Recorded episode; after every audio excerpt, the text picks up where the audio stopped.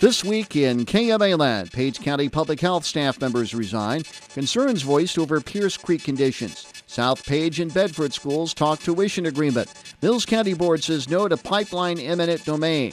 And a Farragut native goes the distance on the Iditarod. I'm Mike Peterson.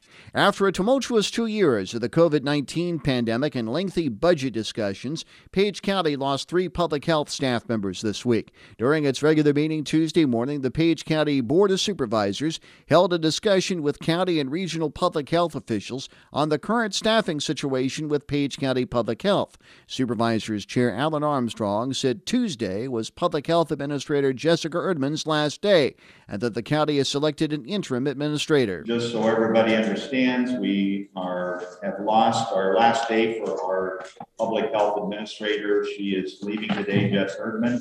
It's her last day. We've got a temporary uh, RN that is going to be the interim administrator.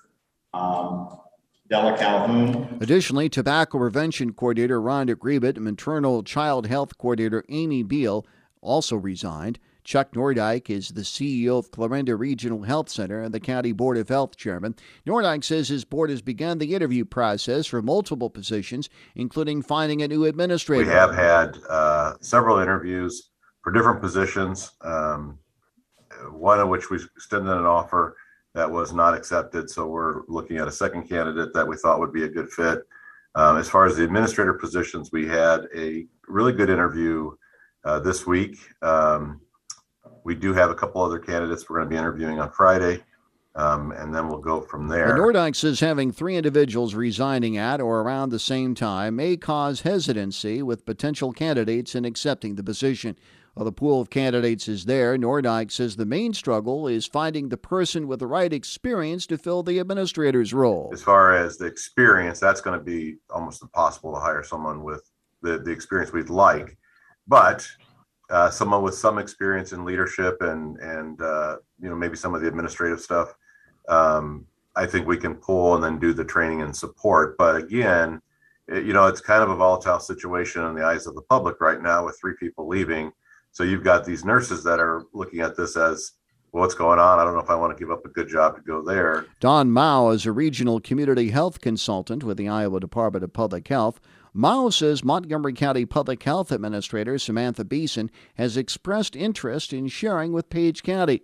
She adds there are different ways the sharing could work. if the Okay. board would decide that they want to um, combine with Montgomery, if the two boards decided they want one agency, um, or if it would be just sharing an administrator, or it would be sharing staff until Page could actually hire some people.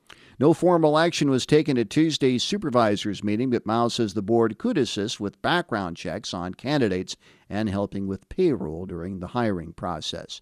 Local residents are raising concerns over conditions at a Page County recreational area. During its monthly meeting Tuesday, the county's Conservation Board heard from four residents from the Southwest Iowa Trail Riders, a group of horseback riders in the region who raised several issues regarding Pierce Creek. Montgomery County resident Michelle Jordan questioned how the money from a $5,000 grant secured for the equestrian and campground is being used, including rock shavings used to assist in securing posts in the ground. However, County Conservation Director John Schwab says the grant isn't the only funding source for current projects at Pierce Creek. the total cost of this, we're up to like eight, nine thousand dollars. That I had already told the board, like the shelter, we're gonna cover out of REAP because the grant's not gonna cover it. Everything, and I mean, we had you know the eight hundred dollars in the the new posts and stuff like that. So I mean, we're it's not just the grant that's paying for all this stuff at Pierce Creek. Like our department's paying for a lot of it too, is what I'm saying.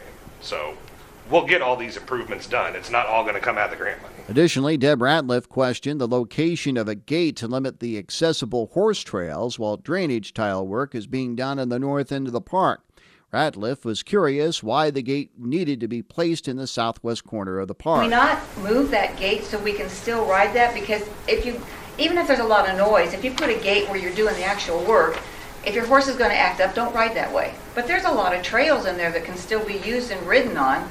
You know, just move the gate so we can use it. Because right now you've shut off half the park. While the total project, which includes the land of an adjacent landowner, is expected to span three to four weeks, Schwab says the hope is to start on the county owned ground and have the gate open once that work is completed. However, he adds the county would also open the gate if work wouldn't begin on Pierce Creek as soon as possible. As the county looks to invite others into the parks and keep people coming back, Joyce Cruz says more notice needs to be given when the gun range at Pierce Creek will be in use. I just don't want people to get upset and say, I'm not coming back. And we have heard that, you know, from people. So, I don't care if Charlie sends me something. Just a, a phone message or whatever, and just says, you know, the gun range is gonna be in use at ten o'clock till two o'clock on tomorrow afternoon or tomorrow or whatever, so I can just let them know. Jordan, meanwhile, voiced other concerns, citing several logs currently blocking portions of the trails, and hopes the Conservation Department can look at different ways of labeling both the primary and other secondary horse trails. I don't know whether it'd be best to, like, do some color coding. What we're doing um, up in uh, Montgomery County at another park is we're going to name all the trails and put, post at each intersection with a, with a small map and the name of the trail. And I think the trails are all going to be named after either horse breeds or outlaws or Western movie actors or Schwab says signs can begin being put on the ground once a finalized list of where they need to be located can be provided. After concerns were raised about the amount of time dedicated to the topic of Pierce Creek, Board member Whitney Beery suggested a special meeting that would allow for a more in depth discussion of the trail users' concerns. all of these things are questions that need to come up and need to be handled. You know, if, we had a meeting just set for this of what's going on with the grant money, where it was spent at, I understand that it's not all gonna be there, but the plans for these things While a date was not set during Tuesday night's meeting, the board intends to set up the special meeting as soon as possible. South Page school officials may have found a new dance partner on a tuition agreement for the district's high school students. By a 4 to nothing vote at a special community meeting Thursday evening, the South Page School Board approved pursuing a 3-year tuition agreement with the Bedford district beginning in the 2022-23 school year. The move follows the Clarinda School Board not renewing a similar arrangement in March for the upcoming school year. Thursday's meeting was held to gauge public opinion on the options available to the South Page district. School officials from both South Page and Bedford were present. South Page School Superintendent Tim Hood provided the board and public with four potential options. Hosting K through 12 students in the South Page district, reducing the school week to 4 days, the sharing agreement with Bedford, or a one-way whole grade sharing making the district's high school students full-time in another district. Hood acknowledges that transportation will be one of the biggest challenges with the distance between the two schools. The elephant in the room, folks, I'm just gonna bring it out. It's the ways over there, okay? We, we know that, okay? It is, uh, on a good day, I think probably thirty-ish minutes. On some of the days that, with weather and stuff, it's probably more like forty. So, we know that, and I wish we could snap our fingers and fix that part of it, but it is what it is. Additionally, Hood says high school students would likely need to take an online course to compensate for instructional time lost during transportation. Outside of the distance, one of the primary concerns with South Page parents and attendants was assuring their students felt welcome in Bedford. While saying it's difficult to make guarantees, Bedford secondary principal Michael Irvin says past experiences with new students give him hope the South Page students would fit in. because we want what's best for this, the people sitting in this room. Um, can I guarantee your kids are going to have an amazing experience at Bedford? No, but I can't guarantee that for my kids that are sitting there in the classroom right now either. You know, that's just the reality. But I can promise you, our teachers and our staff will do whatever it takes to make your kids feel accepted and be a part of our, our staff. I mean, our, our kids are amazing. It, it blows my mind every day when we get a new kid in on how well they're accepted, and I don't see your kids being any different whatsoever. Parents also questioned whether the school had surveyed students for their thoughts of the district's options. South Page pre K 12 principal Rhonda Sheldon says 47% of students prefer the sharing with Bedford, 39% favored a four day week, 5% favored staying in South Page, and 3% favored the one way whole grade share. We really try to talk to them, the pros and the cons, and try not to waver on which side or anything, just really think it out. We even encourage them to, before you take this, why don't you go home, talk talk to your family what's best for your family. Irvin says the classroom sizes in Bedford will be nearly half of those in Clarinda, currently sitting around 15 to 17 students per classroom. Speaking in favor was Bailey Drennan, a student teacher in Bedford who intends to join the South Page staff next school year. Their kids have been absolutely amazing to have in class. That being said, they are also kids, and they're like, Miss Drennan, where are you going to go after you leave here? And when I tell them I'm coming here, and they've said, well, I've heard that the kids are going to come here, the conversation between those kids in my classroom, before they even knew that I was coming here, was nothing bad. Those kids, they're open to caring about. While saying she wishes the students could stay in College Springs all day, Lindsay Hole Elwood, a bus driver for South Page and a parent, says the school doesn't appear to have much hope of sticking around without a sharing agreement. Is that going to be an option for our kids to stay here all day? No, because we don't have enough teachers to do it. I mean, there's not a lot of options. It's either we share, our kids can still graduate from here, we still can take the classes here, they can have the sports at Bedford, they can have the, the the, the better friendships at Bedford's with the kids there versus we all open and roll and then you get to decide where your kid goes. But do I think that that's the best thing for everybody? No, I don't. The Bedford School Board, which expressed interest Thursday, intends to take action on the topic as soon as possible to maximize time for planning and necessary negotiating between the two districts. You can add Mills County to your list of counties speaking out on possible eminent domain uses for a proposed carbon pipeline project.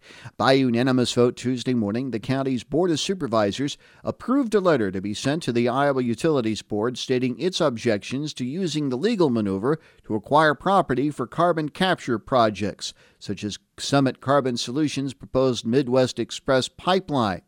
The board acted on a request from a local resident, Tom Honeyman, who urged the supervisors to voice their feelings on the matter. Supervisors Chair Richard Crouch. Once they start using this eminent domain for something like that, what other issues are they going to allow it to be used for? You know, I can see it for building roads, or, or maybe the county has to use it to gain some land to put in a bridge or something. You know, but for what they're using it for, I don't, I don't feel it's right you know, that uh, they can come in and just say, yep, we use an eminent domain, and they can, you know, kind of do what they want. The action comes as a final decision on eminent domain legislation is still pending at the State House. A KMA land native recently went the distance in one of the most grueling competitions in the world.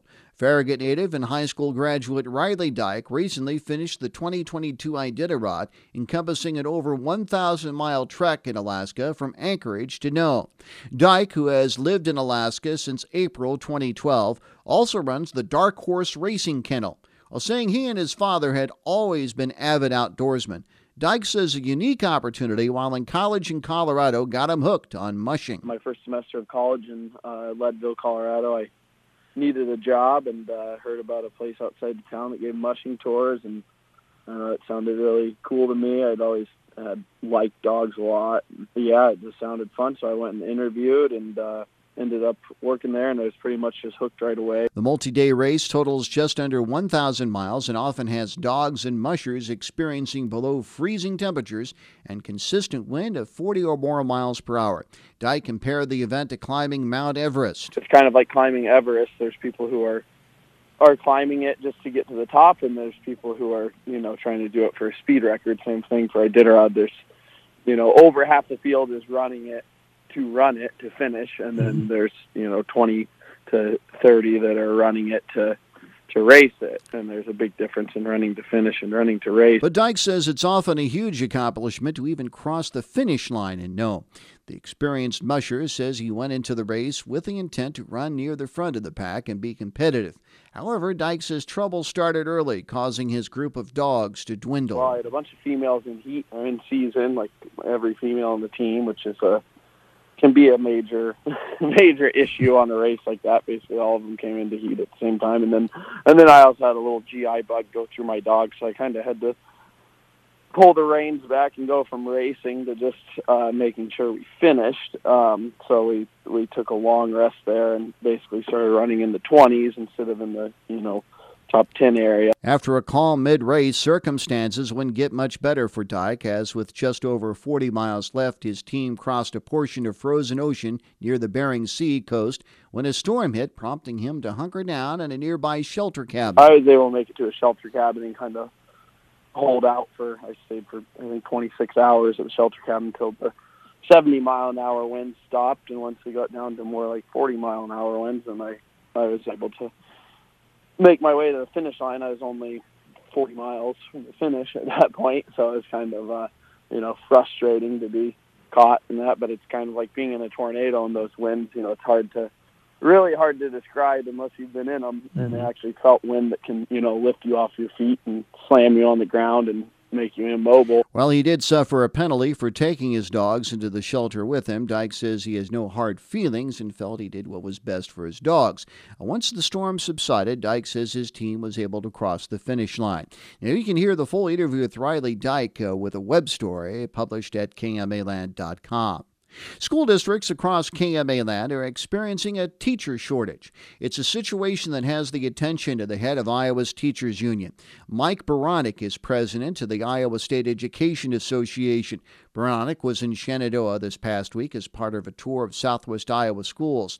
In an interview with KMA News, Beranek addressed some of the reasons why some prospective instructors are seeking other professions and why some longtime teachers are getting out of the business. We have long forecasted a crisis here in our state um, because of the low starting salary of 33.5, which has been at that starting salary for five years. Uh, our folks who are thinking about entering the field can find alternative um, college degrees that will offer them a higher salary when they come out of college. And so this year, that crisis has um, become even more evident. Um, we are having fewer folks enter our college prep programs. We are having fewer folks who will stay in our classrooms after the first or second year. We're witnessing uh, folks who are mid career thinking about leaving. And we will certainly see it become a problem this next year when our schools are looking for new employees. Part of the reason is, as I said, salary. One with a similar degree can go find a much higher salary in comparable fields. But also, as I had mentioned previously, there are attacks being laid before us. And when an educator gets up and watches on TV or reads in the paper an elected official calling us sinister or being questioned about the materials that are used in a classroom and being told that they are teaching children the in- inappropriate content that they believe shouldn't be taught in school, that has a toll on people in our field, and they are truly considering leaving the profession, which is not going to prove well for the whole state of Iowa. ISEA President Mike Beranek. As the 2022 Iowa legislative session winds down, some retiring lawmakers are saying goodbye to the State House. Among them is State Representative Cecil Dolecheck, who recently gave his farewell address to the Iowa House. The Mount Ayr Republican steps down at the end of the session after more than a quarter century in the legislature. Sharing memories of his years in state government, Dolecheck reflected on a trick played on him as an incoming legislator in 1997. I was a rookie legislator my first year when an elder- elderly legislator by the name of Phil Tyrrell informed me that I had a constituent visit the chamber while I was in a committee meeting and that Mr. Bear had asked that I please give him a call. Being one who wanted to answer all my constituents' calls, I dialed the number, tried my best to conceal my embarrassment when the response I got was, This is the Blank Park Zoo. How may we help you? I said, Sorry, wrong number. While saying today's society wants instant gratification, Dolecheck adds lawmakers soon learn that the wheels of government move at a slow pace, and it takes time to build consensus and gain support for legislation. He cited a bill connected to a Decatur County situation as an example. I introduced legislation on behalf of one of my constituents from Decatur County who had lost a classmate of his while attempting to return home from a kegger. No one seemed to know, or at least admitted, who supplied the keg. After five years of working and building consensus, that young man, now in college, was able to attend the bill signing ceremony for our keg registration law that exists today. Dolecheck also reflected on his efforts to enact legislation impacting Iowa's education system, such as the bill implementing the Secure and Advanced Vision for Education or SAVE levy. Approved in 2008, the one cent local option tax provides school districts with funding for infrastructure needs on property tax relief.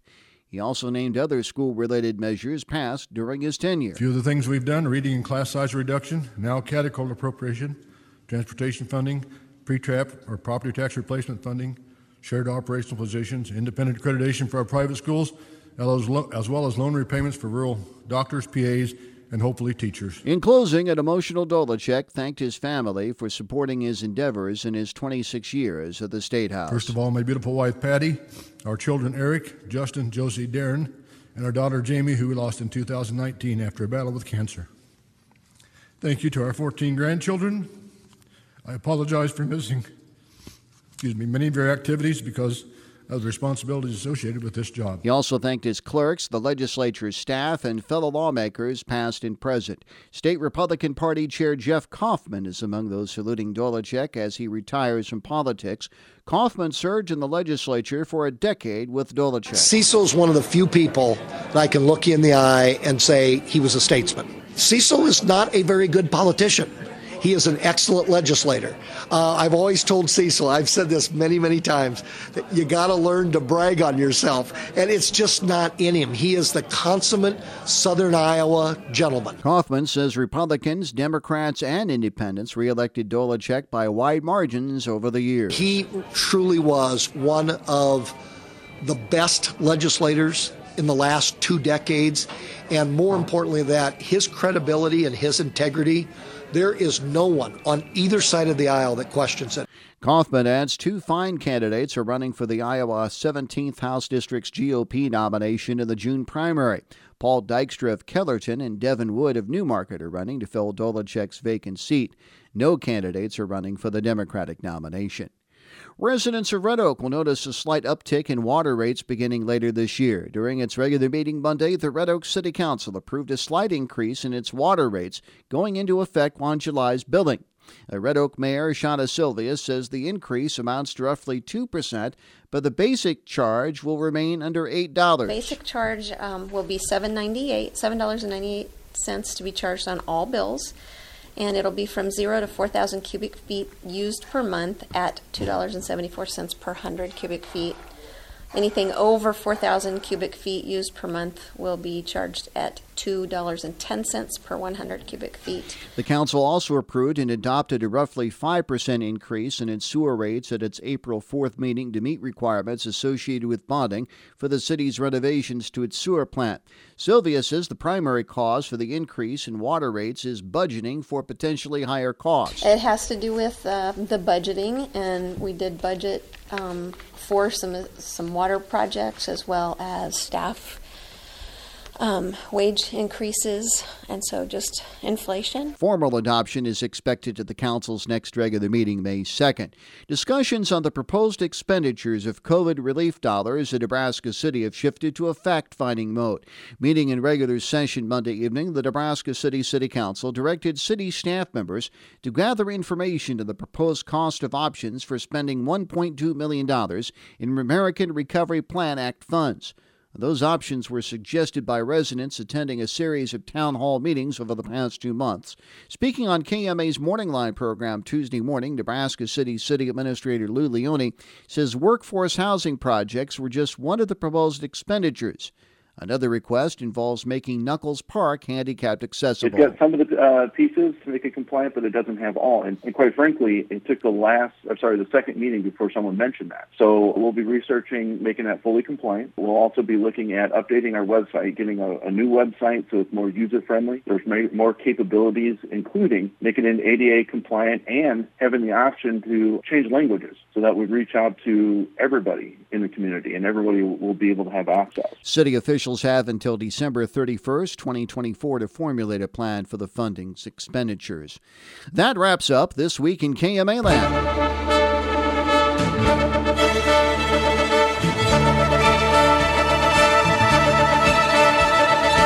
Be listening each week at this time for This Week in KMA Land. And for more information all the time, log on to KMAland.com where you can also hear this program in its entirety. For the entire KMA News team, this is Mike Peterson. Thanks for joining us. Have a great weekend.